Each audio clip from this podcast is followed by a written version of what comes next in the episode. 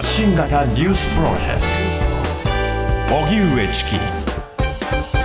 セッション。マイクロソフト社。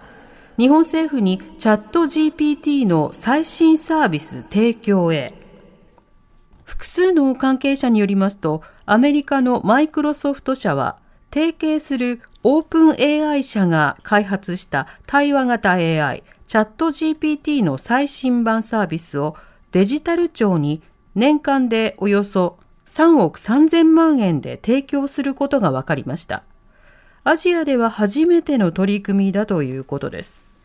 生成 AI をめぐっては岸田総理が鍵を握るのは計算資源とデータだと指摘し、環境整備に乗り出す考えを示していて、今後政府は足りないとされる日本語のデータ蓄積を行った上で、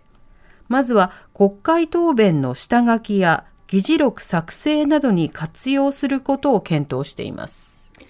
さて、このチャット GPT、政府に最新サービス提供へということですが、基本的にこうしたそのデータを活用して、えそして様々な業務を簡便化していく、簡易化していく、まあ、それによってその業務効率があることやサービス提供が改善するのであれば、あの、こうした方向性というものも一つの道筋なのかなというふうには思うわけですね。ただし、異例の速さですよね。チャット GPT のサービスがまあローンチして、そして日本で話題となって、まだ1年も経っていません。さささっと。そんな中で、あの例えば国会の改革とか、いろいろ業務改善とかっていうのって、知事として進まないようなところが多々あるんですけれども、はい本当にその異例の速度ということになりました。でその異例の速度の中では、いろんなその環境整備などがとあの行き届いているのかということも当然気になるわけですけど、はい同時に重要なのが、これがあのオープンガバメントにつながっていくのかどうかというところですね。オープンガバメント。はい、要はその政府側がいろんなデータの収集と、それから、えー事務効率を上昇させるのだということを目指していくこと、それはそれで結構なことなんですけれども、そこで得られた情報であるとか整理されたデータなどが、えー直ちに、えー国民に適切に届くという環境を作るということが、まあ、とにかく重要になってくるわけですよね。うんうんで例えばね、あの国会なんかをこう見たりするわけですよ。はいで議事録検索するじゃないですか。はい。今、国会の答弁とか議論が行われて、で国会の議事録という形で、えーウェブサイト上に反映されるのに、どうしても一定のラグがあるんですよね。あ数日間、即日上がったりはしないんです。あ、そうなんですか？そうなんです。時間がどうしても経ってから上がるということになるので、ははは昨日の議論とかさっきの議論どうだったっていうことをリアルタイムではうんうん確認できないんですよね。なるほど。うん、個人的にはそのリアルタイム国慶中継のちょっと荒いあの、保留付きうんうん留保付きで、まだ確定したものではありませんっていうようなことをつきながらも、そうしたものをこう見る機会があれば、あの、国民、あるいは有権者、あるいは市民の方々の、まあ、国会の議論への、まあ、理解度とか、解像度も上がるだろうなと思っていたので、うんうんうんそうしたところが一定程度自動化されたり、あるいはそのオープン化されたりということは、まあ、重要だと思うんです。で、そういうふうな仕方で、例えば、あの、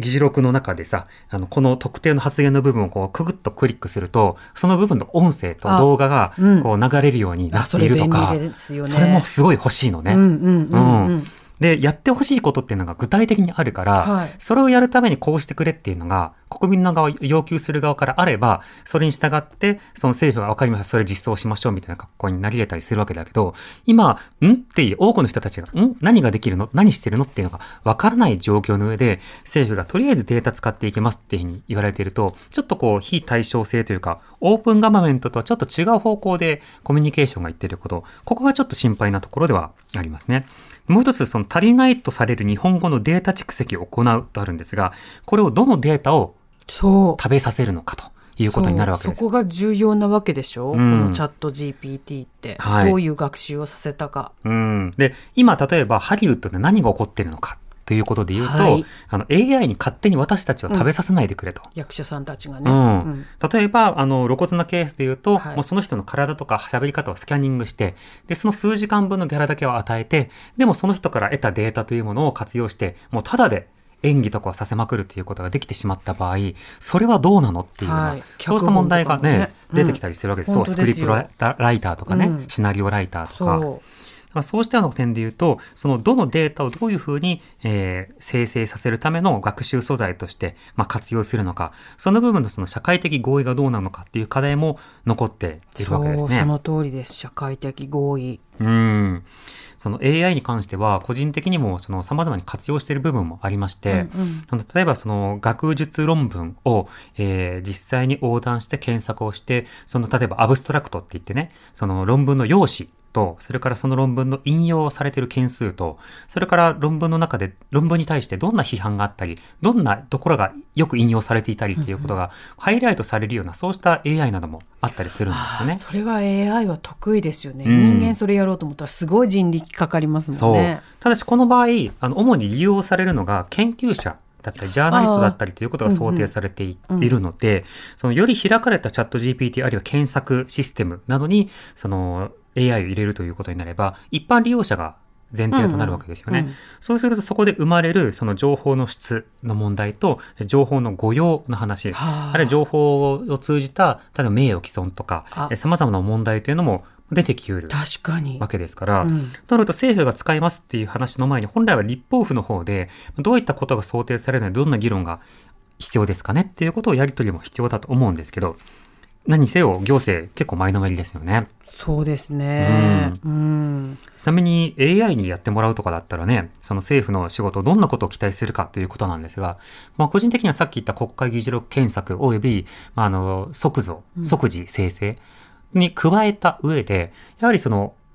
情報公開請求、これをもう少し簡便化してほしいところではありますね。情報し公開請求って、はい。あのデジタルじゃないんでしたよね。確かあの、デジタルもあるんですけど、うんあの CD ロムを渡されるんですよね。そうらしいですね。うんうんでも、それでめちゃくちゃ安くなるわけじゃないんです。ね。で、えー情報公開請求して、1枚あたりのコピー代をちゃんと請求されるので、請求した側が払うんですよね。うん。だから、それで例えば、5万枚の黒塗りの紙が出てきたなんていうことだ起こり得るわけですが、そうですね。その場合、1枚例えば10円だとしたら、その50万円こう請求されるみたいなことが起これたりするわけですよ。もっとの枚数だったらもっとの金額を請求される。まあ、トナー代も無駄だし、コピー代も無駄だし、そねれを持ち帰るその郵送代も無駄だし、輸送費も無駄だし、うんで、結果黒塗りで国民は何もわからない何もわ。かんない。っていうことなどがあったりするわけですね。だから AI を通じた、社会づくりの是非ということも含めてのが議題であって、AI そのものを使えばいきなり国家が、なんだろうな、こう監視国家になるかどうか、あるいは民主的になるかどうか、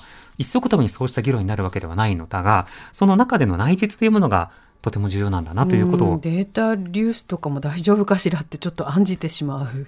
うんだって